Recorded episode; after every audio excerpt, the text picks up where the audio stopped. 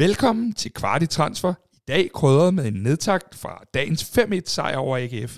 En kamp, der blev spillet over 3 halvlege, og Chris Keiser, det er jo ellers den halvleg, du plejer at shine i, men i dag må det så blive en utraditionel 4. halvleg. I hvert fald rigtig hjertelig velkommen til studiet her, få dage før vinduet smækker i. Tak skal du have, Kasper, og godt at se dig igen.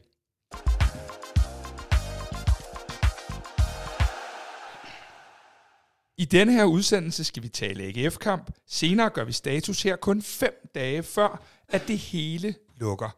Vi skal også tale Magnus Mattsson. Det er vist meget påkrævet på en dag, hvor vi vågner til avisoverskrifter omkring, at FC København har lagt et bud på Mattsson.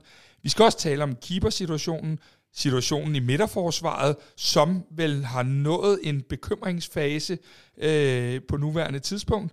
Og også en Valdemar Lund, der må udgå af kampen i dag. Det forsøger vi at give en status på også.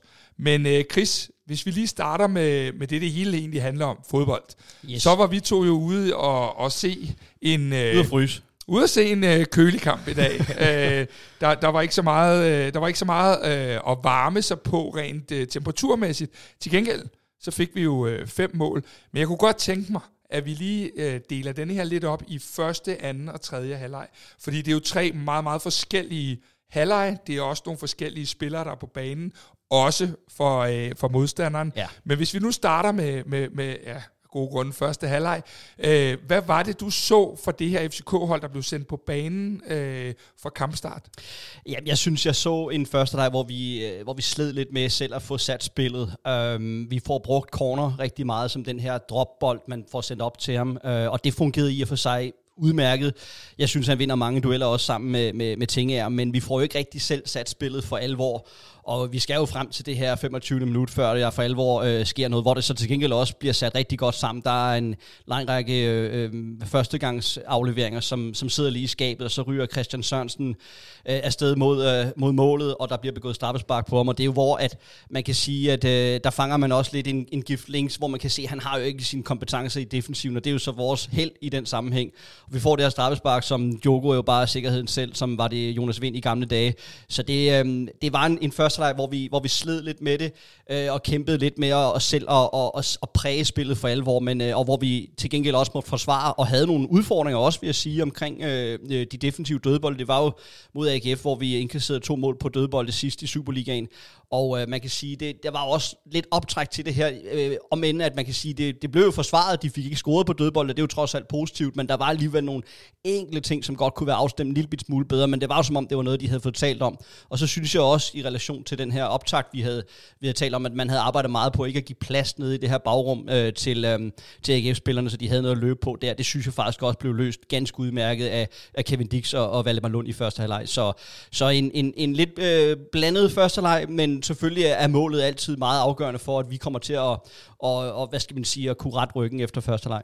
Jeg kunne godt tænke mig lige at blive ved målet, fordi når man nu ellers følger træningen lidt og ser mange af de her, man kan kalde det skabelonøvelser, så kan man sige, at målet var vel sådan en, som trænerteamet på en eller anden måde må have stået og fået varmen lidt omkring, fordi det var vel netop sådan et mål, som man forsøger igen og igen at tærpe ude på banen. Kan du ikke lige prøve at tage os lidt igennem det her mål til 1-0?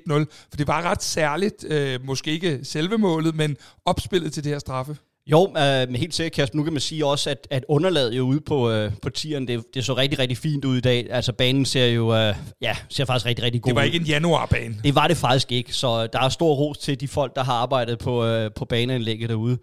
Og det er klart, at den her type mål, det er også mere befordrende på det her underlag, hvor man ligesom kan spille bolden forholdsvis hurtigt fra A til B.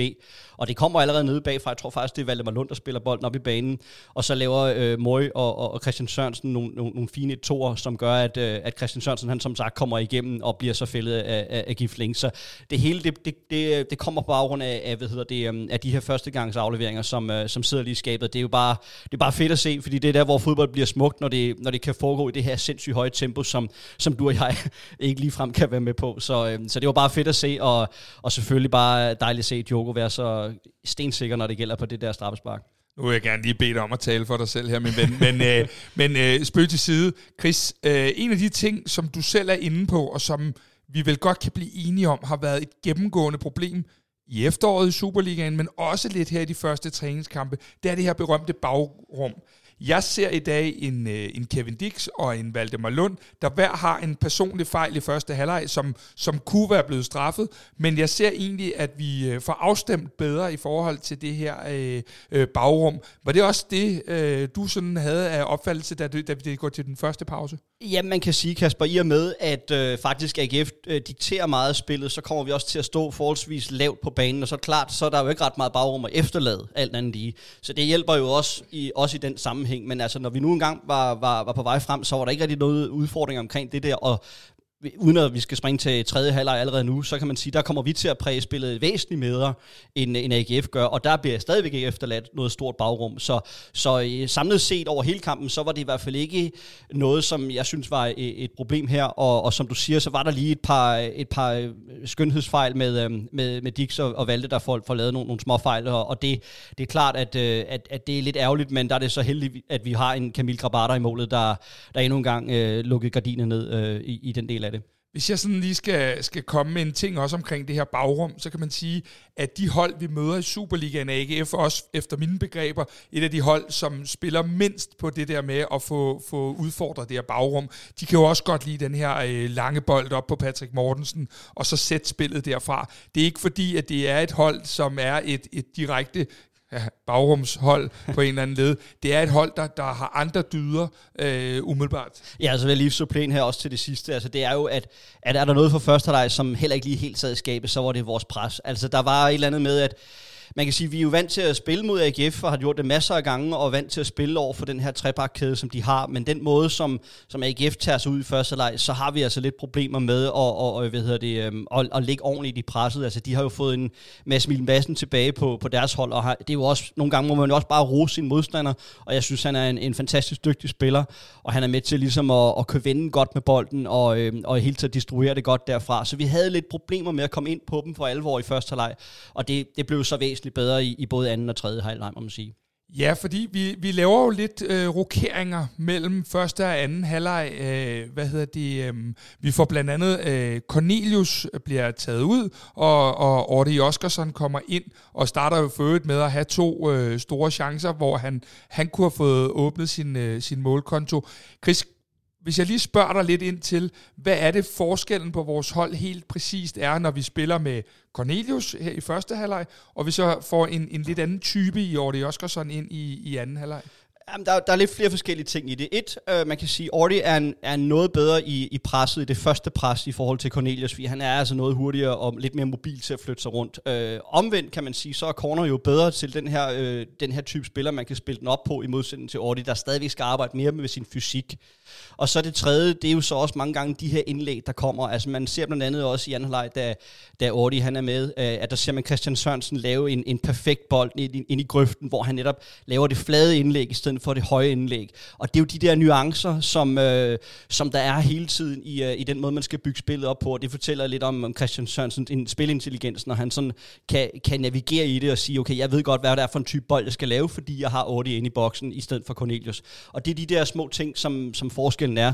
Og som du siger, Kasper, så har Oddur jo allerede to rigtig gode muligheder. Den ene, det ligner faktisk, han er offside, men det bliver ikke fløjtet. Linjedommeren vinker den rent faktisk, men hoveddommeren, han vinker spillet videre simpelthen, og der har Oddur en stor chance. Og efterfølgende, så har han det her fede lob, hvor den bliver clearet på stregen, og det ender så i et hjørnespark, som efterfølgende vi får så scoret på, hvor det så virker som et selvmål. Så nu har vi selv kreeret noget på hjørnespark. Vi lavede jo også to mål op i Glasgow mod Rangers, og nu endnu et via en dødbold. Så det er jo også noget positivt, vi kan tage med herfra. Så det var jo målet til 2-1, og så vil jeg ikke, Kasper, om du vil tage 3-1-målet med Rooney. Jamen, altså, jeg vil lige sige det sådan, at når man nu har... Jeg var der en time før kampstart, fordi at jeg af gode grunde, at vi skulle ind og stå og lave den her udsendelse, kunne jeg godt tænke mig, at vi stod godt dernede ved plænen. Og så viser det sig jo så, at nogle gange så følger heldet de tosset, fordi vi står faktisk lige i vinklen og ser det spark Rooney laver, og det er vel anden halvlejs absolutte højdepunkt. Han rammer den jo helt fantastisk, og den stryger over i modsatte hjørne, og det er bare sådan en, hvor man står, og i det øjeblik, han har sparket, så står man bare ved, jamen, den her, den sidder der, den går ind, Og i det hele taget var Rooney jo, efter mine begreber, enormt energisk og var med i rigtig mange ting, og var i hvert fald en spiller, der viste sig rigtig godt frem i den her anden halvleg umiddelbart. Jamen, han sprudlede altså fuldstændig uovertruffent, og man kan sige, at jeg stod og klappede efterfølgende. Alle var færdige med at klappe, så klappede jeg stadigvæk, fordi altså, jeg synes simpelthen, at det mål, det var helt fantastisk, som du siger. Vi stod lige i vinkel, og det er jo det her venstrebensspark, som man har den her lille mand, og alligevel en kæmpe power i det der skud. Og det der, jamen jeg siger bare, der skal nogle nuller bag på den check, når det er, at der er nogen, der skal overveje at købe ham. Men han var sprudlende, han havde jo også flere andre små fikse detaljer, han lavede undervejs i kampen, og det er klart, det voksede også på ham, at han får lavet det her mål. Så ingen tvivl om, at det var en Rooney, der havde smil på læben bagefter, da du også fangede ham med interview og så videre. Så det var pissefedt, og virkelig, virkelig, jeg under den mand at få af den her succes. Så ingen tvivl om, at han virker i hvert fald klar til både at tage til Portugal og til Manchester City og til at vinde det danske mesterskab endnu en gang, hvis det er, han ellers forhåbentlig måske stadig er i vores klub. Det kommer vi ind på senere i udsendelsen, ved jeg. Men Chris, hvis vi så langsomt begynder at køre over i denne her tredje halvleg også, så er det for mig i hvert fald rigtig tydeligt, at AGF kommer langt ud i deres trup, ja. Og at vores, kan man sige, der er både, vi har stadig Viktor Claesson og Peter Ankersen og Rooney og nogle af de her spillere på banen, suppleret med vores mega dygtige U19-hold. Men der er det som om, at man i hvert fald kan mærke den her niveauforskel i bredden, der er. Hvordan så du alle de her, specielt de unges indsats, der kom ind? Imponerer de dig? Jamen, helt sikkert. Og Kasper, jeg vil da sige, at vi slutter jo med Andreas Dithmer på mål, med Cornelius Olsen og Axel Halsgaard i forsvaret. Så det er altså nogle unge drenge, der står dernede, og jeg får lige smil til Andreas Dithmer og spurgte, om han blev en kold efter kampen, og så grinede han jo også bare, fordi han havde jo ikke ret meget at lave, og vi får jo virkelig sat os godt på spillet i hvert fald i løbet af anden halvleg, men så sandelig også i tredje halvleg, hvor vi virkelig får sat os på spillet. Jeg synes, nogle fede indhop. Thomas Jørgensen, han har jo det her fantastiske drev med bolden og blik for spillet. Jeg synes også, Oscar Højlund, nu havde jeg håbet lidt mere på, at vi kunne se lidt flere afleveringer fra ham frem i banen, men han blev ligesom rykket op på, kan man sige, den højre del af 8'er-positionen, og det vil så sige, at han tog langt flere 8'er-løb ind i boksen, og det synes jeg var rigtig, rigtig fedt at se, og han har jo bare en power og en energi, som er uovertruffen i forhold til så mange andre spillere. Og så er der en anden lille ting, som jeg har jo en stort hjerte for Hjalte Bistrup. Og der er det jo fedt at se vores nye Joao Cancelo, der ligger over på den der venstre bak, fordi han er jo højrefodet, og dermed normalvis vil man sige, okay, så skal han jo ligge over på højre bakpositionen. Men Jacob Neestrup, jeg ved ikke, om han tænker, at han vil kreere en ny Joao Cancelo ud af Hjalte Bistrup, men i hvert fald røg han over på venstre bakpladsen, og det synes jeg var fedt at se. Han har for også sat et par gode ting op, hvor han linker op med sine medspillere, og altså hele tiden bare har den her fede energi, som han altid har, når han kommer ind på banen. Så jo, det er virkelig med pil op med de her unge spillere, og det kan man sige, det her 5-1-resultat, det spejler også lidt i det, men som du siger, Kasper, så handler det også lidt om, at AGF, de går lidt tynde på det, at deres trup ikke helt har den samme bredde som vores, men det er jo bare kredit til, igen, det her formidable stykke arbejde, der bliver lavet nede på Ungdomsakademiet, og at vi så har så mange tangenter at spille på, at de ligefrem kan komme op og snuse til A-holdet. Jeg synes, det er altid fedt, og det gør mig jo så varm om hjertet, som at sige. Onde tunger vil mene, at Hjalte Bistrup var placeret på venstre bak, fordi at hans største fan, Chris Keiser, stod og kunne nærstudere Hjalte, som spillede ret meget af lavede mange af sine løb derude, hvor vi står. Helt sikkert. Chris, hvis man lige kigger overordnet set, og jeg er med på, at det er jo nogle voldsomt forskellige halvleje, både personelmæssigt og meget andet. Hvis du skulle finde 1-2 positive elementer, du ville tage med ud fra kampen, som måske var det, der sprang mest i øjnene for dig i dag. Hvad tog du så med, ud over at vi skidefrøs? Jamen altså, jeg tror, jeg vil fremhæve, Kasper, de unges mod. Altså den, hvad skal man sige, de virker fuldstændig upåvirket af det hele, og kommer ind med fremskudt bryst og siger, her kommer jeg, her vil jeg eddermame vise mig frem i den her A-trup over for Jacob Neestrup. Det synes jeg er noget af det, jeg vil tage meget med i sådan en kamp her, og i hele taget en rigtig, rigtig positiv, om ikke andet i hvert fald 60 minutter ud af det hele. Måske endda nok 70 minutter, som jeg vil sige, rigtig, rigtig positivt. Så der er meget at tage med herfra, også fordi at man kan sige, den kamp nede i Prag, den var ikke det fedeste udtryk, vi havde, fordi vi desværre får den her, det uheldige røde kort tidligt i kampen, og dermed ødelægger det. Og derfor tror jeg, det var vigtigt for alt og alle, at man ligesom fik sat et ordentligt punktum her, inden det nu går til Portugal. Ja, nu går det til Portugal, som du siger, og der er jo stadig et stykke arbejde, der skal gøres for Neestrup. Det må man sige. Der er nogle ting, man kan sige, fordi at vi har spillet den her kamp i dag, er det jo ikke ens betydende med, at det her bagrum ikke stadig lurer. Det gør det i hvert fald for mig. Og jeg synes også, at der var nogle optræk til nogle situationer på de her dødbolde. Nu ved jeg godt, at AGF måske er Danmarks dødboldskonger, men det er vel to af de ting, som de skal ned nu og have endnu mere fokus på, fordi det er jo steder, hvor modstanderne i Superligaen ved, det er her, vi kan ramme FC København.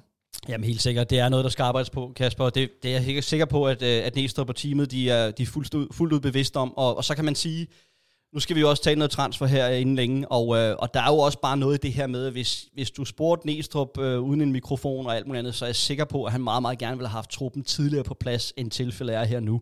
Og det er jo altså lidt af en udfordring i forhold til at sige, at vi har nogle faktisk vigtige kampe, hvor meget står på spil, både prestigen, men også sandelig også pengene i det. Og der kan man sige, at hvis så fremt, at vi havde haft truppen på plads lidt tidligere, end tilfældet er, jamen så havde det også givet bedre betingelser i forhold til at præstere de her kampe, og netop fået indarbejdet de her relationer, som er så ufattelig vigtige på det her niveau. Så der er ingen tvivl om, der er noget arbejde, der skal gå på, og men de er i hvert fald bevidste om det, om ikke andet, og så må vi se, hvad det er for nogle transfer, vi får løst her i, han har sagt, 11. time, for der er jo kun en 5 dage tilbage til vinduet lukker, som vi står her nu i hvert fald. Chris, hvis vi lige bevæger os derude, hvor vi stod, nemlig ude på sidelinjen. Bag snoren, lige vel at mærke, yes. Jeg får det jo lidt sådan, at jeg bliver sgu lidt glad, og jeg bliver lidt stolt. Jeg er med på, at det er den eneste træningskamp på dansk grund, at FC København kommer til at spille. Men nu får lige at tage Neestrup, han mente, han havde talt 722 tilskuere, at det var det, der var. Men der har jo nok været et sted mellem 800 og 1000 tilskuere. FC København, træningskamp, lørdag middag i bidende kulde, 3 halvlege. Ja. Er det ikke bare endnu en gang imponerende, på trods af, at det ikke er en kamp på et stadion? Jo, jamen altså, det, hvad skal man snart sige? Altså, det varmer simpelthen inderst inde i hjertet, for jeg tænker, når jeg gik ud på tieren der i slut 90'erne og så nogle af de her træningskampe derude, så var vi var måske 30, eller sådan noget. Noget af den stil, om ikke andet. Og så til nu, hvor man, ja, måske har der været 722 cirka, ifølge Næs. Det er nok meget rigtigt. Men det er fantastisk fedt, og det fortæller om den iver, der er fra alt og alle, om at kunne komme ud og se fodbold. Man kan næsten ikke vente på det.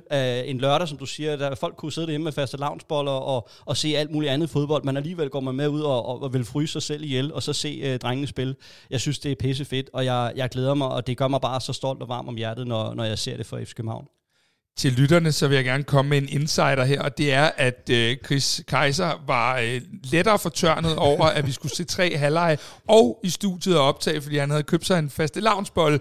Og Chris er, for dem, der ikke kender ham, en meget sådan korrekt herre, og det vil sige, den spiser man til sin eftermiddagste, og kaffe. Ikke kaffe, og ikke først, når han kommer hjem fra studiet her i aften herindefra. Jamen, sådan må det jo være. Sådan må det være. Ja. Men Chris, når du nu har fået tykket dig igennem den her fastelavnsbold, og ellers fået afsluttet det her transfervindue, så skal du jo sammen med mig til Portugal, og det skal vi om, ja, det er sgu mere eller mindre præcis en uge fra nu af. Hvilke forventninger gør du der til det, vi skal ned og se? Der er jo 3 kampe dernede. Vi har en kamp om søndagen mod Elfsborg. Vi har et derby om mandagen mod Brøndby. Og så har vi en kamp mod Molde om torsdagen. De her cirka 5-6 dage før, at det hele går løst i Champions League igen. Ja, man kan sige, altså i dag havde jeg måske alligevel en forventning om, at vi havde set endnu flere unge spillere. Jeg havde måske haft lidt en Neo Jønsson i tankerne. Jeg havde måske også en Kirel, som der var vel noget smårygt om, og han havde lidt vrøvl med bentøjet. Så jeg havde egentlig et eller andet sted forventet at se endnu flere af de her unge spillere, men når vi kommer ned til Portugal, så er, kan man sige, så tror jeg, vi får set færre af de her test med... Selvfølgelig kommer det stadigvæk til at være nogle unge spillere, der kommer ind i kampene, men jeg tror, man kommer til at se, at truppen sætter sig endnu tykkere og endnu mere præcist i forhold til, hvad det er, Jacob Neestrup han vil i forhold til City-kampene. Og det vil være den måde, man vil arbejde hen imod, når det er, vi ser, hvad skal man sige, træningerne, og vi ser kampene nede i Portugal. Så det bliver lidt mere strømlignet, lidt mere i forhold til startelveren, vi kommer til at se. Og helt sådan personligt, jeg ved jo, du sidder sikkert med din lille lommebog i flyveren og noterer nogle små ting. Er der nogle spillere, du tænker, dem her, dem skal jeg lige have set lidt ekstra? Jeg har brug for lige at se noget fra dem her, inden vi tager til hul på Champions League igen. Jeg tror også, det handler lidt om, hvad der kommer til at ske her til sidst i transfervinduet, fordi der kan jo være nogle ting med, at der er nogle spillere måske, der kommer ind nu her, som selvfølgelig alt andet lige vil gøre, at man bliver endnu mere interesseret i, og hvordan de nu engang klarer sig. Men det kan jo også godt være, at en eller anden spiller gør, at vi så får lukket et hul på en eller anden måde, som gør, at man ikke kommer til at tale måske så meget om Oscar Højlund, bare for at tage et eksempel, fordi han lige nu står som den mest åbenlyse gardering for Rasmus Falk.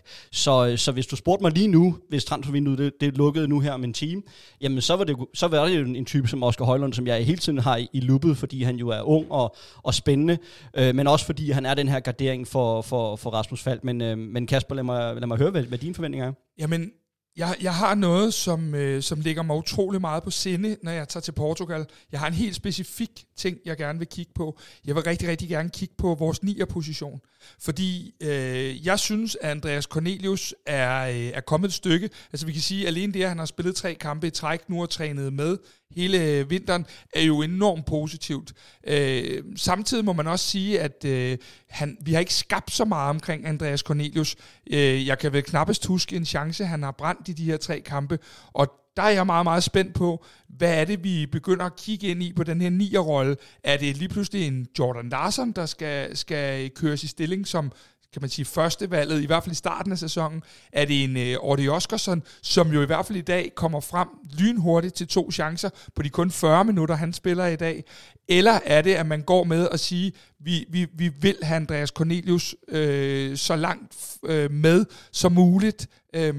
For jeg synes, at Andreas Cornelius jo på mange måder er et absolut førstevalg. Men jeg må også bare sige, at manden har været ude i 1,5 år nu, og det kan godt begynde at være sværere og sværere at få den store krop i gang og komme i gang igen.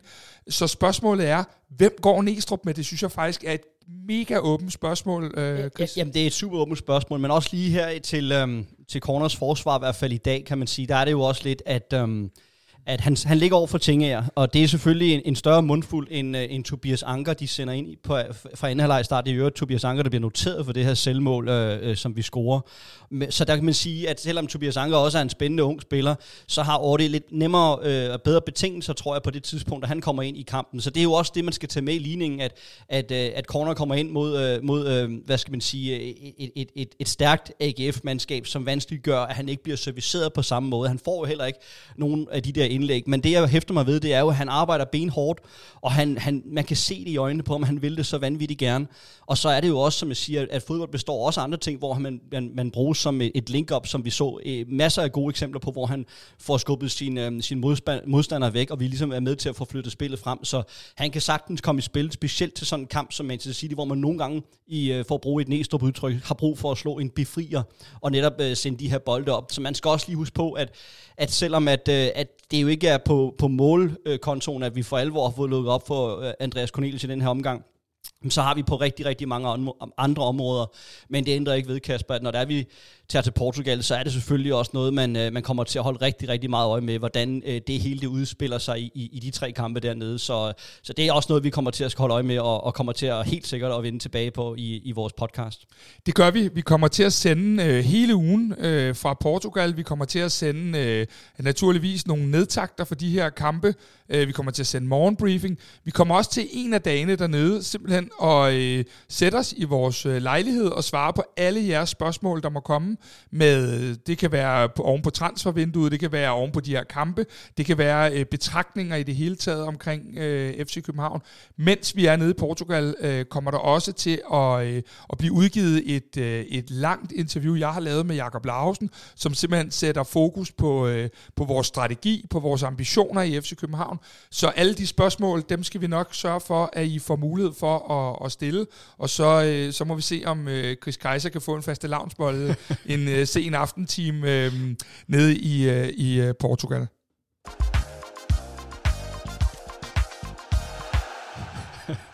Ja, den kan du kan ikke helt slippe den med fastelavnsbollen. Men Chris, vi står her lige nu. Det er lørdag aften. Der er 5 døgn til transfervinduet lukker. Ret beset, så kunne jeg starte med at spørge dig, Chris, hvor mange spillere henter FC København endnu? Ja, altså det er jo snart ved at være...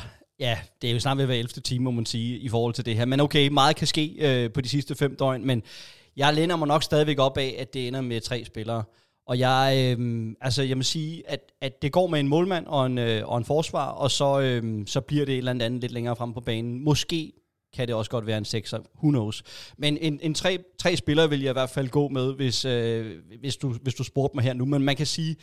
Først og fremmest, så tror jeg også, at hvis vi lige tager en lille kort status på, hvor vi står henad her nu, så tror jeg det også, det handler om, at der må være et eller andet i den plan, der ligesom er blevet lagt, at, som ikke rigtig helt har spillet fuldstændig, som man havde ønsket sig, i forhold til, at jeg tror, som jeg sagde tidligere, så vil Neestrup meget, meget gerne have haft nogle spillere på plads noget tidligere i forløbet, og der har måske været nogle enkelte spillere, som måske har valgt til en anden side, og så kan man bare sige, okay, hvis de vælger til en anden side, så er det jo ikke FC København, de skal være i, om jeg så må sige. Men det gør jo bare, at planen kan jo have ændret sig en del gange, og jeg hæfter mig ved, at PC jo fra start af havde nævnt, at man er godt forberedt på det her, og når man mener godt forberedt, så er det jo at man har en større liste, man kigger på, som man ikke nødvendigvis vælger den første målmand eller den første midterforsvar fra listen, men at man nogle gange må lidt længere ned på listen, fordi man ikke nødvendigvis er første valg. Så der er nogle ting, der måske ikke lige helt er gået, som man havde ønsket sig, men jeg er stadigvæk fortrøstningsfuld med, at vi får lukket nogle ting ned her mod slutningen af vinduet, men jeg kan jo smide den tilbage til dig, om du er på samme hold som mig. Ja, men jeg fuldstændig på samme hold i forhold til, at vi henter 3 ind, og jeg er også på det logiske, der hedder keeper, centerback, og så det, jeg kalder en joker. Det kan vi komme tilbage til lidt senere i udsendelsen. Noget af det, jeg ser, det er, der var noget, der slog mig forleden dag. Ham, de fleste i udlandet taler om, han hedder Fabrizio Romano. Det er jo ham der, når han breaker det, så er det sådan, det er, og så videre, så videre. Og han havde et eller andet tweet, hvor at, nu kan jeg overhovedet ikke huske præcis, men det var en spiller, der var gået fra Newport til Grimsby. Ej, det var noget i den stil i hvert fald, og hvor jeg tænkte, det var ret meget et symbol på, hvordan hele det her vindue har været. Det er jo heller ikke de store klubber, der har rørt på sig. Der har jo været ekstremt få handler, og jeg tror, at den der fødekæde, vi ligger i, der har simpelthen ikke været spark nok i, og komme ned til os med alle de her rokader, der kommer. Vi ser jo tit, at så starter Real Madrid en målmandsrokade, der ender i København på et eller andet tidspunkt. Ja. Den er ikke kommet. Og så tror jeg noget andet, og det tror jeg virkelig, virkelig, virkelig er vigtigt, det her. Der er ingen tvivl om, FC København er sat på landkortet eftertrykkeligt med det Champions League-gruppespil, vi har spillet. Med den måde, vi har angrebet Champions League på. Vi ser jo ugenligt, at der kommer historier fra det store udland med The Small Club in Denmark, skulle jeg til at sige, med den historie om, hvordan vi har angrebet det.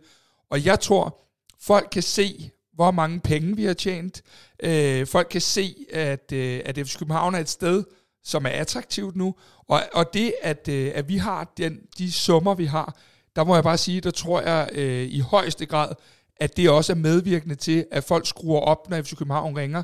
Nu er vi ikke den der klub, hvor man kan sige, men det gør ikke noget, de kan bare tage dem fra København. Nu ved folk, vi har pengene, og jeg tror, det er meget vigtigt at forstå en ting, og det er, at hvis vi begynder at betale overpris for spillere, så rygtes de ting også i agentmiljøet, i klubmiljøet, og det vil sige, at så står du lige pludselig i en situation, hvor du betaler nogle penge for nogle spillere, som du ikke værdisætter lige så højt. Lad os tage det en ting, at hvis der er en spiller, der vi prissætter herindefra og siger, jamen vi vil give 15 millioner for den her spiller, så er det godt, at vi rykker os til de 20, men så kommer vi ikke til at rykke os til de 30. Valdimarsson, han var jo et godt eksempel på, at der lå budene i et regi, hvor vi kunne være med. Valdimarsson ville så heller ikke sidde på bænken herinde, men der kan det komme til et sted, hvor man siger, jamen vil vi gerne give 30 millioner for en keeper, for allsvenskeren, som jo ikke har været ude og bevise sig i de helt store. Og det tror jeg bare er en væsentlig ting. Jamen det er rigtigt, Kasper. Og jeg vil sige, der er to ting, jeg vil supplere med til det her. Det er jo netop, det du starter ud med at sige, det er jo det her med, om du nævnte en Real Madrid-kæde, der ligesom bliver sat i gang, ikke? Altså hvor de store klubber, de starter. Men hvis vi bare siger, at de store klubber, det er Premier League, fordi det er jo ofte det er, for det er der, hvor pengene for alvor er. Og der tror jeg altså også på, når man kigger ned på for eksempel Everton, der har fået en pointstraf i løbet af den her sæson, på grund af nogle financial fair play issues. Der er formentlig endnu en straf, de får inden længe. Nottingham Forest det samme, også i England. Jeg tror helt sikkert på, at der kan være nogle af de her klubber, som har været en lille bit smule mere påpasselige i forhold til at agere på det her marked. Og det er ikke fordi nødvendigvis, at Everton og Nottingham Forest, de fisker i FC København, men det kan være, de fisker i Holland, det kan være, de fisker i Tyskland. Og så er det jo det, som du siger, med den her kæde, der så spreder sig som en dominoeffekt. Og så er der en eller anden tysk eller hollandsk klub, der måske har lyst til at købe en spiller fra FC København. Så det er i hvert fald den ene del af det. Jeg tror også, den anden del af det, som man skal tage med, og det handler også lidt om det her med pengene, du siger, det er jo, at vi ser jo ikke på samme måde som tidligere. Der ser vi jo ikke, at FC København kan handle i dansk farvand på samme måde. Altså, hvis vi tager tilbage med simpelthen sådan noget som Victor Nielsen, og FC Nordsjælland. Altså det virker jo nærmest mere eller mindre som et lukket land. Hver gang man ringer på døren derop, så er cigarkassen lukket i, og der er ikke rigtig mulighed for at handle, fordi de meget, meget hellere vil sælge til udlandet. Et, måske for at få flere penge, men to, også for ikke at styrke sin konkurrent, i det her tilfælde FC København. Vi har også set det med Jens Dage tidligere, som kom, og et andet seneste eksempel er jo næsten, at Anton Gaj fra Viborg endte jo netop i Ajax, i stedet for måske at ende i FC København. Det kunne man sige, var det måske en spiller, vi var så interesseret i, fordi vi hellere ville have skudt Elias Jelert længere frem i hans udvikling. Men du ved, det er bare for at understrege, at de her danske klubber, det bliver sværere og sværere at handle fra dem, fordi at de helst ikke vil styrke os den anden vej rundt. Og det vil sige, at hvis vi så skal op og købe nu siger jeg bare en Tobias Lotsager for eksempel på OB, jamen så skal der ligge så mange flere penge for det, at det er lige før, jeg tror, at PC vil gå ud af sit gode skin, hvis han hørte det beløb. Så det er... PC er jo nordjyde. De holder godt på pengene jo. Ja, det, så, han sover med den der pengepunkt ned under hovedpuden. Potmålen. Ja, præcis. Nej, men det er bare for at illustrere, at det er en vanskelig case hele vejen rundt, og PC er jo ansat til selvfølgelig at styrke, og at vi kommer styrke ud af transfervinduet hver gang, men han er lige så meget ansat til at sørge for at give den rigtige sum for den rigtige spiller. Og det vil sige, at man kan ikke bare lave en carte blanche og skrive en blankocheck og sige, værsgo, nu sætter I bare selv nogle nuller på. Det er en ny dagsorden omkring det der, som er enormt vigtig, og det skal man bare lige huske på, inden man lige går ud og er frustreret over, at vi ikke lige henter A, B eller C-spillere, men at der er så mange elementer i det her, som er enormt vigtige. Det er det, som vi også var inde på tidligere. Der skal være en sælgende klub, der skal være en købende klub, og så skal der være en spiller, som også er interesseret. Og Chris, vi ser jo det samme, som alle andre gør. Vi kan sagtens se, der mangler en målmand. Vi kan sagtens se, der mangler den her midtstopper lige nu, som tingene er. Men det er også for at sige, at når man sådan kigger på det, de personer, der er der lige nu, så er der altså nogen, der har spillet Champions League på det aller højeste niveau, og måske på noget af det højeste niveau, klubben nogensinde har gjort. Det vil sige, den spiller, du skal ud og spille, eller finde, skal være bedre, men han skal også stadig være i en pris, så vi ikke begynder at overbetale de her andre klubber. Fordi begynder vi først på det, så bliver det skruen uden enden langt hen ad vejen. Ja, og netop det her, Kasper, du lige til at sige, det er en meget, meget vigtig pointe. Fordi hvis det er, at vi skal ud og hente en spiller og betale x antal kroner for ham og give ham x antal penge i løn, jamen så kommer det jo til at skubbe hele hierarkiet i omklædningsrummet. Så er der en eller anden, der finder ud af, at han tjener så og så meget, så vil jeg også til at tjene så og så meget. Så går han op på kontoret og siger, jeg vil gerne have en ny kontrakt og mere i løn. Altså man skal virkelig, virkelig være varsom med den slags ting, og det er en meget, meget svær balancegang for en ledelse at ligesom manøvrere i det der farvand, fordi at, det handler om også at forsvare klubbens udgangspunkt, og selvfølgelig også bevare balancen i truppen. Ja, fordi lige nu, der står vi jo med det her Champions League-hold, og det har vi gjort 2 år i træk, hvor der kommer de her penge ind.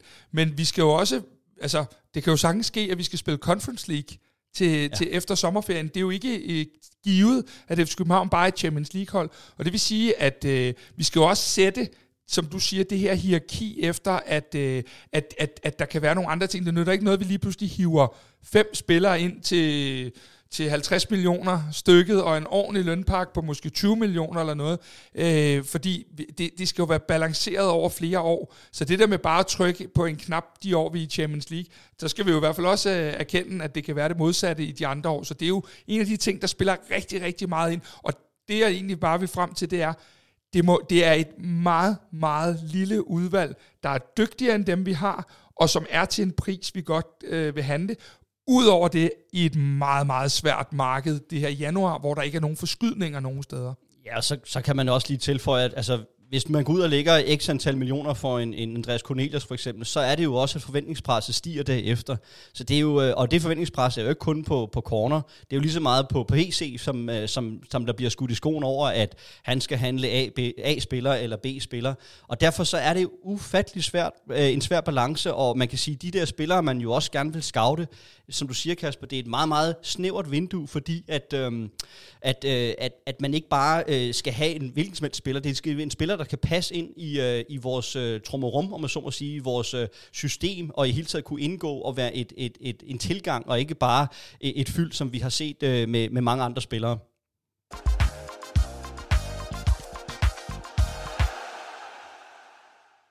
Fem dage lige nu. Chris, vi skal lige kigge lidt mere konkret, først ind, og så bagefter måske også ud. En keeper. Der har været snak om Valdimarsson, han er nu i Brentford, jeg tror ikke, han er præsenteret as we speak, men det handler rigtig tit om de her arbejdstilladelser over i England, og få dem på plads, og få papirarbejdet på plads. Vi har også set, der er et par handlere ud af Superligaen til Premier League, som ikke er blevet offentliggjort endnu, og det er primært fordi, at det der papirarbejde er lidt sværere over i England. Chris, som jeg læser situationen, så har der været en målmand, som vi godt kunne se os selv hente, som måske på sigt skulle være vores første målmand. Vi fik så efter kampen i dag, da vi snakkede med Neestrup, der fortæller han, at han ikke engang kendte den her målmand fra Sparta Rotterdam, så han synes, det var lidt sjovt, at han havde været ude og fortælle, at han ikke skulle til København, fordi han vidste ikke engang, hvem han var. Og så videre, så videre.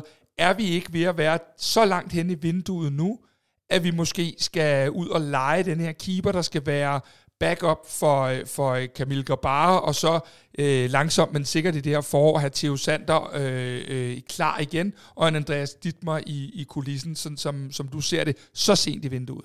Jamen altså, det kan jo sagtens ende med at blive løsningen, om ikke andet. Altså man kan jo sige, det er jo ikke den fedeste salgstale, man skal ud og forsøge at sælge sit produkt over for en potentielt ny målmand, fordi man ved udmærket godt, man bliver anden violin til Kamil Grabara, og det er jo også det, der vanskeligt gør nogle ting i forhold til, måske med Valdimarsson, som man så kan sige, kommer han til England, jamen så kan det også være, så ender han jo nok også som anden violin derover om ikke andet. Men det, der vanskeligt gør det, er jo selvfølgelig, at vi er desperat efter at få det, vil jeg sige, fordi vi håber selvfølgelig ikke, der sker noget med Camille, og så er alt jo egentlig fryd og gammel, men der er jo bare den risiko for, at det kan ske, og så er det jo pludselig, at marginalerne tipper i den modsatte retning i forhold til både City-kampen, men selvfølgelig også et mesterskab i foråret. Så selvfølgelig skal der ske et eller andet, og løsningen kunne jo være en lejemulighed, men jeg tror alligevel, at man vil prøve at gøre alt, hvad man kan for at finde en mere permanent løsning, fordi man også godt ved, at Camille skal væk til sommer, og så skal man måske forsøge at sælge den her idé til at sige, okay, du træder ind som anden målmand, som det er her nu, men det er dig, vi satser på fra sommer. Og så lærer du eventuelt et sproget, du falder til i København. Der er jo også mange ting omkring fodboldspillere. Det er jo også mennesker, og de skal falde til i en by, eller i et nyt land måske lige frem. Og det er også en del af den pakke, der følger med. Vi har jo set, hvordan en Jogo er blomstret, særligt efter, at han havde været her et halvt år. Man har masser af eksempler på det her i fodboldverdenen, og ikke mindst også i FC København. Så på en eller anden måde skal det være den måde, man skal sælge det på, og så håber jeg bare på, at man ikke er ude i noget 6. 7. valg og den slags ting, at det stadigvæk er en målmand, som har niveauet, og som har en alder, der også gør, at man har noget udviklingspotentiale, som der netop havde været med en Valdimarsson. Men vi må se, hvad PC han finder frem til, når det slutter her om 5 dage. Jeg tror personligt, at på det her tidspunkt af vinduet, at vi ender med en aftale, som er en kort aftale.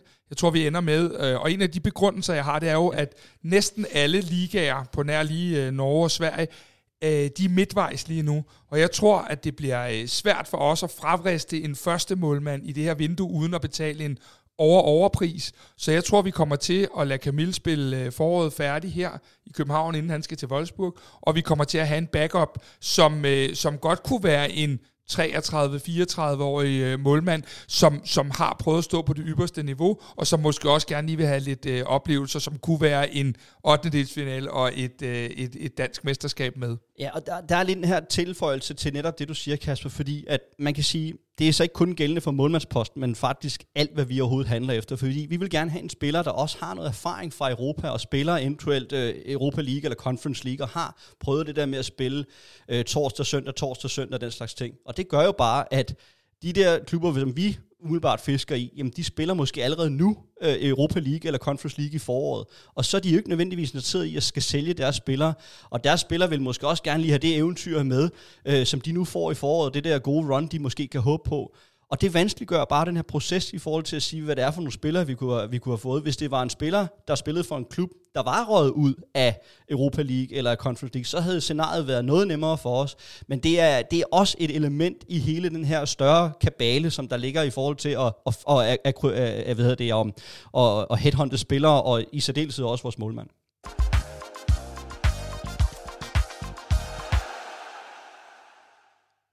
Midtstopperen. Chris, David Rutschulava er ude til minimum midten af foråret, og på det tidspunkt så spillede en betydende kamp i det, der ligner 14 måneder. Valdemar Lund udgår med en skadedag. Neestrups første reaktion var, at han træner mandag, så det kan vi jo så håbe på. Men Lund har også været meldt væk, det kommer vi ind på senere. Så har du en Nicolai Boilesen, der meldes klar til Portugal, yes. Men jo har misset noget af den her preseason, og så har du så en Denis Vavro, som han har en fod, der er gul og blå. Det er Lilla, ikke så rart. Eller noget andet, ja. Han har nok nogle andre farver, han hellere vil have på den fod. Absolut. Men i hvert fald en fod, der ikke... havde vi spillet Superliga i dag, sagde Neestrup efter kampen, så havde Denis Vavro også spillet, men man vil simpelthen ikke tage de der chancer, med, som vi også så med Rasmus Falk i sidste uge. Og så har vi en Kevin Diks, der jo er omskolet. Chris Keiser... Det her, det er vel nøglen til, at vi til sommer står med et dansk mesterskab, og at vi muligvis kan gøre en god figur i de her 2 Champions League-kampe, at vi får lukket det hul. Jamen helt sikkert, Kasper. Altså alt kredit for Axel Halsgaard og Cornelius Olsen, som jo træder ind her i dag i midterforsvaret, så må man bare sige, at skal vi op og genvinde det mesterskab for 3. gang i træk, så skal der bare være noget erfaring og noget stabilitet derinde, og noget kvalitet, ikke mindst. Igen, stor kredit i øvrigt til Kevin Diks i dag, som jeg synes tog takstokken mange gange i løbet af kampen. De har givet også rigtig godt rundt med Valdemar Lund, men det er bare et problem ud over det sædvanlige, og det er noget, der skal adresseres, og jeg er sikker på også, at vi har sagt det før i vores podcast, at det er noget, der bliver adresseret. Der er sikkert nogle knaster derude, som gør, at det ikke er sket på nuværende tidspunkt. Måske PC'en lige venter til det helt rigtigt dukker op i forhold til pris og så videre, men altså, der er ingen tvivl om for mig at se, at det er noget, der skal ind og arbejdes med, fordi det er et problem, når man har gentagende gange de her fravær dernede, og det vanskeliggør simpelthen hele processen, og man kan sige, altså i dag er vi ikke så udfordret på det, men det bliver vi altså i andre sammenhænge, så det er altså noget, der skal løses, ikke bare på den korte bane, men det ender jo også med på den lange bane, og vi har også været inde på det i nogle af de andre podcasts, det her med, at vi har Krutschulava, Diks og Boilesen med deres kontraktudløb i sommeren 2025, og det gør jo også, at man bliver nødt til at smide snøren lidt længere ud i fremtiden og se, hvordan og hvorledes man nogle gange løser den her kabale. Så et eller andet kommer der til at ske. Jeg vil blive meget overrasket, hvis det ikke sker her inden for de 5 dage. Jeg kan ikke lade være med lige at tænke. Vi vil jo gerne prøve at blive så nuanceret, så konkrete og ikke bare løbe rundt med navne, når vi laver de her podcast. Men jeg kunne godt tænke mig alligevel lige at have sådan en lille konspirationsteori. Vi har faktisk ikke været rygtet til andre, i hvert fald ikke på det seriøse plan, centerbacks. Er det her et spørgsmål om, at vi har en aftale, og jeg ved, det er et luftkastel, vi har en eller anden form for aftale med Mathias Zanka og Brentford om et eller andet? Føler vi os så komfortable? Hvad gør vi? Hvad er tankerne her? Fordi det kan være lidt svært at gennemskue, synes jeg i hvert fald. Fordi der er så stille omkring det her. Det er ikke fordi, vi har set, at der er 4 italienere og 3 franskmænd og sådan noget, der er i spil til den her position. Det er jo en position, der er fuldstændig står stille ud over Mathias Zanka. Jamen, jeg bliver nærmest helt mundlam, for jeg ved ikke, hvad jeg skal sige. Forstået på den måde, at det er virkelig, virkelig svært at svare på. Der er mange scenarier. Jeg tror også, der er flere forskellige faktorer, der er spillet ind. En ting kan være, at man har nogle aftaler med nogen, som man venter med at aktivere til sidste øjeblik, fordi man håber på noget andet forud. Så var det, jeg sagde før med, at der er måske nogle klubber, der venter på nogle andre ting, og ligesom skal røre på sig først, før det aktiverer, at hele systemet går i gang. Der er generelt jo selvfølgelig heller ikke den samme aktivitet her i januar måned, som der er om sommeren. Så der er nogle forskellige faktorer, der spiller ind hele vejen rundt, og det er virkelig, virkelig svært at svare på. Og jeg tror også bare, man er jo bange for, tror jeg også, i FC København og ende med et eller andet lappeløsning ala, nu siger jeg bare Ruben Gabrielsen, for netop at tage, vi snakker jo om forsvaret her, så jeg tror, der er mange ting, man ligesom frygter i den sammenhæng, og gør, at man prøver at være så grundig som overhovedet muligt, og finde det helt rigtige, og så håber jeg, tror på, at man har nogle aftaler, som man er klar til at lukke, men jeg kan jo smide den tilbage til dig og sige, om du har det samme. Jeg havde ikke rigtig givet tegn til, at du skulle smide den tilbage, fordi det er svært det her. Altså, jeg synes jo, det er en position, hvor at den spiller, der kommer ind, det skal være til startelveren. Om det så bliver den ene eller den anden eller den tredje, der så skal forlade startelveren, det er, hvad det er. Men jeg synes, at det er en spiller, den her centerback, der ikke... det skal være en, der kan spille for dag 1. Det skal være en, der er leder, fordi vi har nogle ledere i truppen, i midterforsvaret. De 2 allerstørste ledere, det er David Rutschulava, og så er det Nicolai Boilesen. Ja. Der ved vi ikke helt, hvor de står, eller det ved i hvert fald, hvor Kutsulava står, men vi ved ikke helt i forhold til dem. Og der må jeg bare sige, at noget af det, jeg savner allermest nede i forsvaret, det er ledelse. Og det er også derfor, jeg har peget på Zanka. Det er jo fordi, vi ved, at der får du en stor leder ind, som ved, hvordan at den her kage skal skæres. Fastelavnsbolle, vil nogen sige. Ja.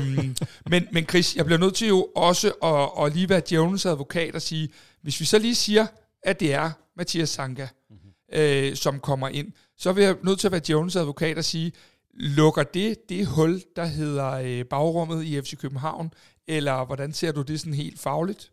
Jeg tror, at man kan sige, at der er også igen flere ting i det. For det første, så kan man nok bare købe 900 forsvarsspillere, og så sige dem, så har vi garderet godt nok ind. Det er jo også den her balance med, at man har en lønpost, som man ikke bare kan gå ud over mere end højst nødvendigt.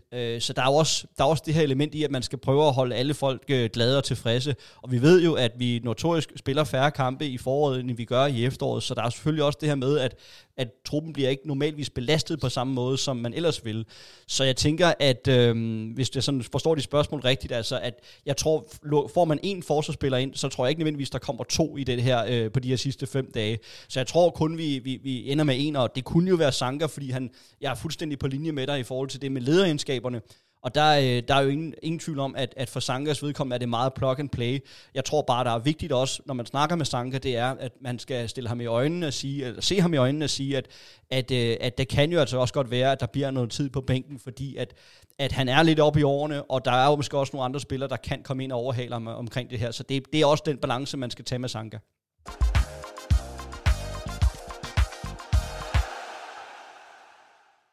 Chris, du står jo notorisk tidligere op, end jeg gør, så du må alligevel have...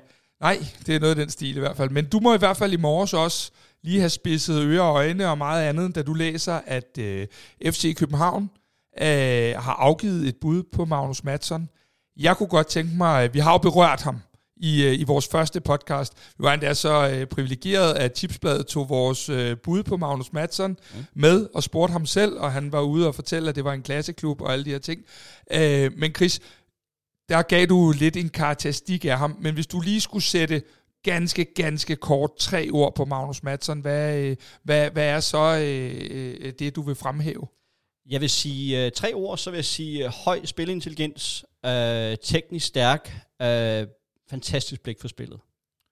Og sådan på en skala fra 1 til Champions League, hvordan reagerede du, da du så, at FC København var i markedet for ham her, lidt mere konkret, kan man sige, i dag?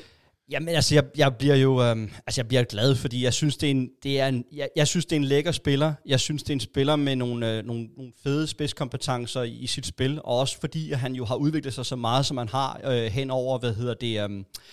over de senere år. Man kan sige, at han var med til at rykke op med Silkeborg for nogle år siden, og så tog han det her skifte til Nijmegen nede i Holland, og der har han bare udviklet sig helt fænomenalt. Han har indtaget den her 8-rolle på Nijmegens hold som meget, meget scorende, meget målfarlig 8-rolle, og har jo tidligere også i Silkeborg været anfører for holdet derovre, så han har også nogle lederegenskaber. Og så tror jeg også, at noget af det, der jeg hæfter mig ved her, og noget af det, jeg glæder mig over, det er jo, at han har jo en forholdsvis ung alder, han er 24 år gammel. Og der kan man sige, at vi har jo også en trup, hvor man måske godt gerne vil have det lidt forynget på den der midtbane i forhold til de andre spillere, vi har. Så der er nogle ting, der peger i retning af, at han vil være et glimrende asset. Men det er også fordi, at jeg tænker jo på, at på et eller andet tidspunkt, så er Rasmus Falk jo, så har han jo en eller anden form for udløbsdato. Og der tænker jeg lidt, at Magnus Mattsson, han kan være en spiller, der kan bidrage med noget af det, og noget af det her, de her visioner i spillet, som Rasmus Falk har. Det er ikke en erstatning en til en, men det er en spiller, der har noget derhen af. Men Kasper, jeg skal jo også blive tilbage til dig i forhold til... Ja, det skal du. Det skal du med den her. Jeg tror, at min indbagt, den har kogt i dag på, hvorfor en ny 8'er. Og så er jeg med på, at han kan spille kantpositionerne og er meget fleksibel som spiller. Du er lidt inde på det, Chris. Det her med, at vi har jo rent faktisk nu Viktor Claesson, vi har Lukas Lerager, vi har Rasmus Falk, som alle tre har passeret de 30.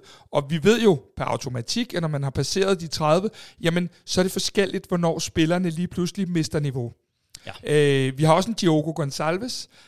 Jogo mistede jo rent faktisk lidt niveau hen over efteråret.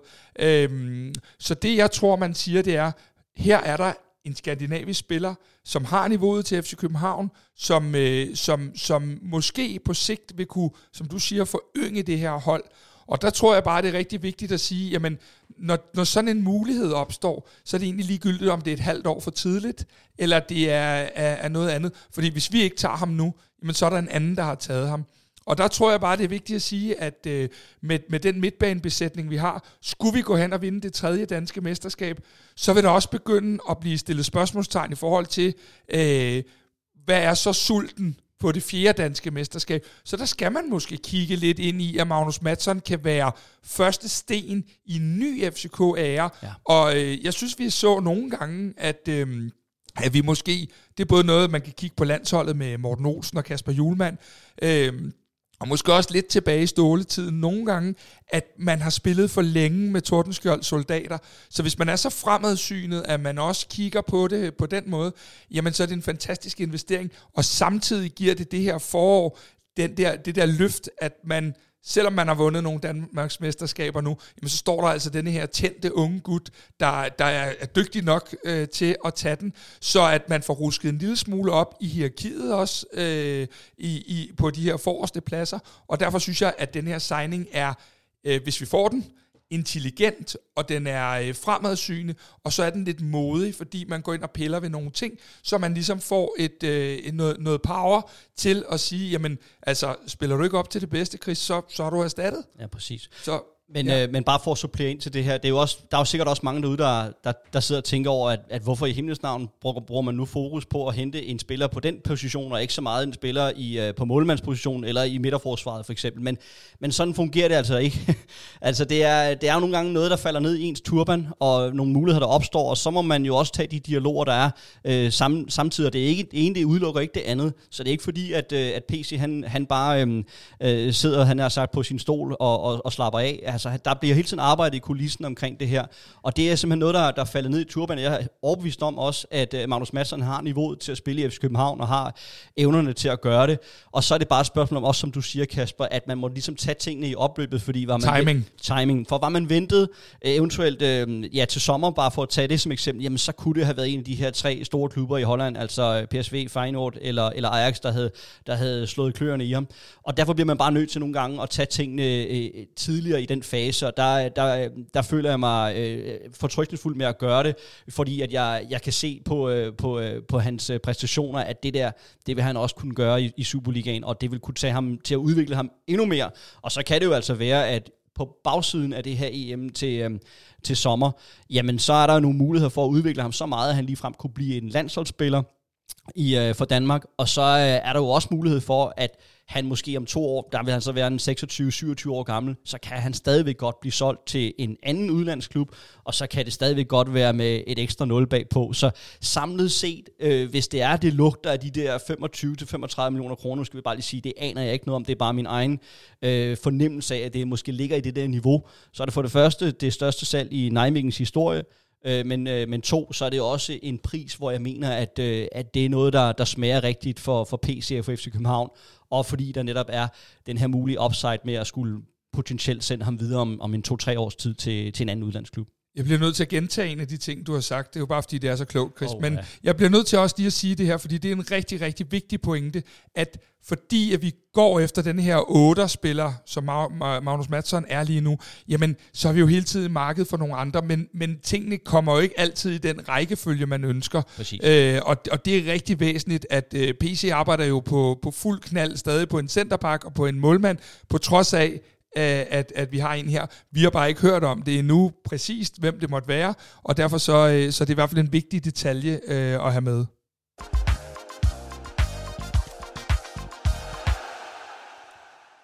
Inden vi helt lukker ned, Chris, så er det jo ikke kun spillere ind, det er jo også spillere ud. Og jeg har 4 på min blog, med meget, meget forskellige baggrunde, men hvis vi starter med Rooney, jeg var så heldig lige at tale med ham, det kan man høre i morgenbriefing i næste uge, på om han kan fokusere i de sidste dage, fordi at der må foregå meget virak omkring ham, og han indrømmer over for mig, at det er svært at fokusere og være helt på, men at han jo gerne stadig vil give en masse til klubben, og han ved jo ikke, om han kommer afsted. Chris, helt kort, kommer Rooney afsted? Ja, vi har jo vores kontivand på det. Ja, det vi andre kalder faxe-konti, men det er også okay. Men jeg har jo sagt ja, og det holder jeg jo nok alligevel fast ved. Men man kan sige, hvis man... Nu beklager jeg, Kasper, hvis jeg tager den lidt længere, end du havde regnet med. Men altså, det er jo det her med, at rygtet har været på linjerne, har jo været, at blandt andet West Ham er gået ind og eventuelt kigge lidt på ham her, Ibrahim Osman fra Nordsjælland. Og han er jo så angiveligt noget billigere, og hvis de kan spare en 50-60 millioner kroner på at købe ham, så kunne det måske være, at de vil gå efter ham frem for en Rooney. Men altså, jeg tror nu stadigvæk på, at der sker noget her mod slutningen. Det er stadigvæk timing i det, med 1,5 år tilbage af sin kontrakt. Så timing er der. De der 4-3 mål mod Manchester United ligger i bevidstheden, og hvis ellers de går ind og kigger noget video oven på dagens kamp, så vil de kunne se et fuldstændig guddommeligt mål af Rooney. Og så vil jeg bare sige, at så skal vi altså deroppe af med det store millionbeløb. Så jeg tror stadigvæk på det. Han gjorde sig i hvert fald godt bemærket i dag, må man sige. Den næste, der sådan er på min seddel, det er Valdemar Lund. Valdemar Lund, som Neestrup også bliver spurgt ind til efter kampen, og han siger, jamen kig på vores hold lige nu, han skal jo ingen steder, fordi det er jo ikke situationen til det lige nu. Han er forhåbentlig klar i næste uge, og så er han jo 1 af 2 klar lige dags dato. Og Neestrup påpeger også, at Lund har haft en rigtig god opstart. Så måske er hele forsvarskabalen ved at falde ud til, at Valdemar Lund skal blive i FC København indtil minimum sommer, og at den vej vil få en chance. Dog skal det jo også siges, at det var virkelig, virkelig sparsomt med spilletid til Valdemar Lund resten af efteråret. Så det er også spændende, hvad der sker med Valdemar. Vi er jo begge to på det hold, der hedder Bare han dog kunne lykkes, fordi Det vil vi virkelig gerne have. Ja, så vi har jo snakket om det en del gange, og vi jo hele tiden falder tilbage på sådan noget med Zanka og Bo Svensson og Kim Madsen, ikke? Altså det der med, at vi har en midtstopper, vi så sindssygt gerne vil have, der skulle lykkes her inde i FC København, og det er jo oplagt, at det så skulle være Valdemar Lund. Men altså man kan sige, sådan forsvarssituationen taget i betragtning, så lugter det jo ikke ligefrem af, at han skal afsted, som det er her nu, og som du siger, Neestrup er også inde på, at han tilsyneladende har haft en fin opstart hele vejen rundt, og det skulle angiveligt kun være et slag i dag, som landet det ligger, så der skulle ikke være noget stort i det.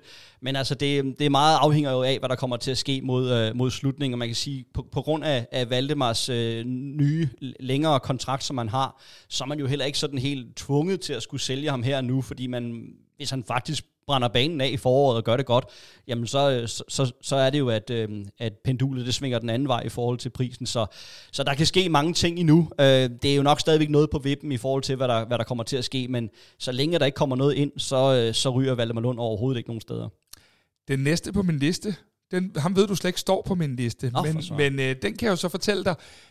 En, vi måske har glemt lidt i hele det her vindue, det er jo blevet en saga efterhånden, det er Kuma Babacar.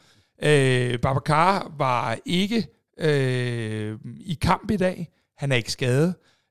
Jeg ved, at der har været flere henvendelser på Babacar i det her vindue, og han har afvist dem alle sammen på grund af økonomi.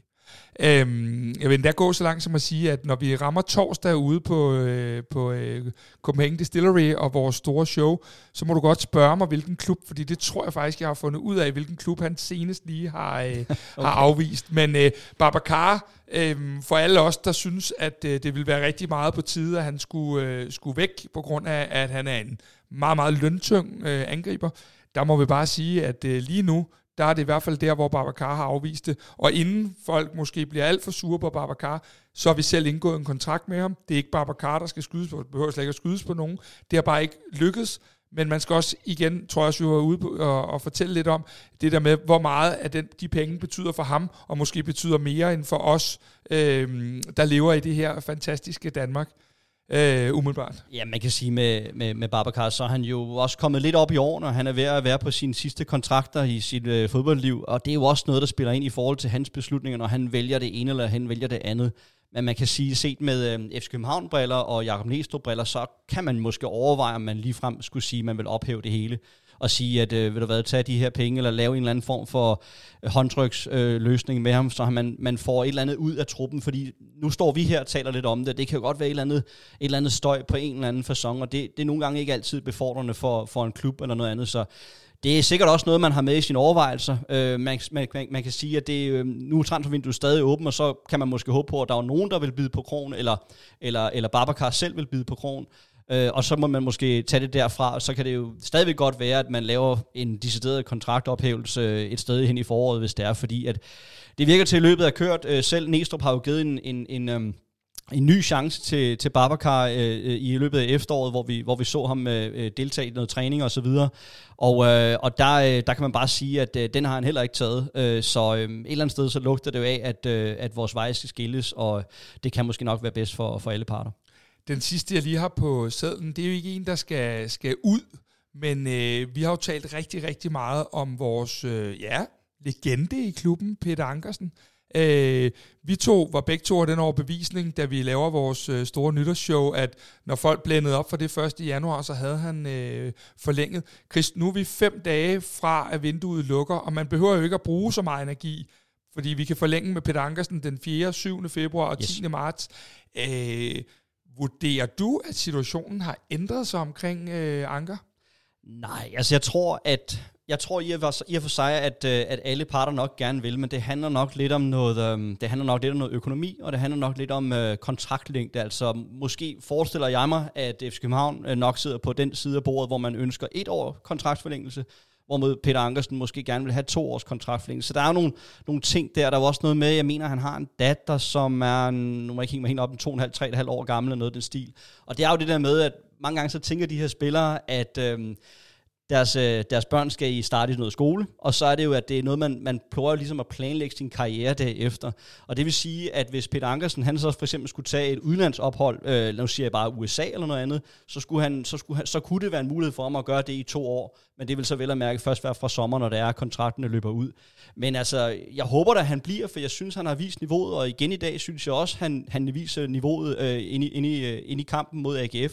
Og jeg synes, at der er også vigtigt at have de her lederskikkelser, som kan være med til ligesom at præge de unge spillere. Nu har vi snakket om Hjalte Bistrup her i dag, vi har også snakket om Elias Jelert mange gange, altså det er bare vigtigt, at de har nogle af de her typer, de kan læne sig op af, så jeg håber inderligt, at vi får forlænget med Peter Ankersen, og den der lille knast, den ligesom bliver hakket af, således at vi har vores aldrende højreback i hvert fald noget tid nu.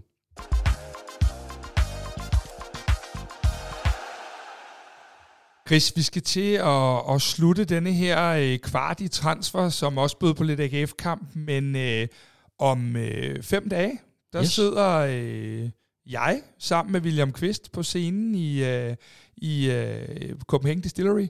Du har fået denne her fantastiske opgave, hvor du skal fortælle, hvordan FC København slår Manchester City ud af Champions League. Det var en presbold, men du tog den. Yes. Hvad glæder du dig egentlig mest til de sidste 5 døgn her, når du sådan lige kigger på det? Nå, men jeg glæder mig til, at vi får lukket nogle af de her handler. Jeg er slet ikke i tvivl om, der kommer til at ske noget, og så er det bare et spørgsmål om, hvornår. Nu kan man sige, at nu får Neestrup jo ikke gavn af, at de kommer tidligt i vinduet, men om mindst det, så skal der komme et eller andet nu her mod slutningen. Det mener jeg er indiskutabelt. Så jeg glæder mig til at se, hvad det er, man finder frem til, om det er nogle spillere, som vi kender, altså Magnus Mattsson, og ligesom kan huske et billede af ham fra dansk fodbold, eller om det bliver en eller anden bulgar eller noget andet, der bliver hævet op af hatten, eller noget andet lækkert. Det bliver meget, meget spændende, og det vil jeg altid glæde mig meget til, fordi vi ved, at truppen har brug for nogle justeringer i forhold til at se fremad mod det her forår, så jeg føler mig overbevist om, der kommer til at ske noget, og jeg glæder mig virkelig meget til at se, hvad det ender med. Jeg kan fortælle, at mens du lige har stået og fortalt det her, der har jeg lige kigget. Der er 4 billetter tilbage til vores deadline-show, så probably om et par dage, så maksimalt, så er der altså helt udsolgt, og vi glæder os helt vildt med musik, med debat, I får lov at spørge, og ikke mindst til og hylde en legende med 425 kampe, 8 danske mesterskaber og flere Champions League-gruppespil, nemlig William Kvist. Så med de ord, Chris, så tror jeg, vi skal sende dig hjem og se italiensk fodbold. Og få fastelavnsbold. Og få fastelavnsbold, ikke mindst. Mit navn er Kasper Larsen, og tusind tak for i dag.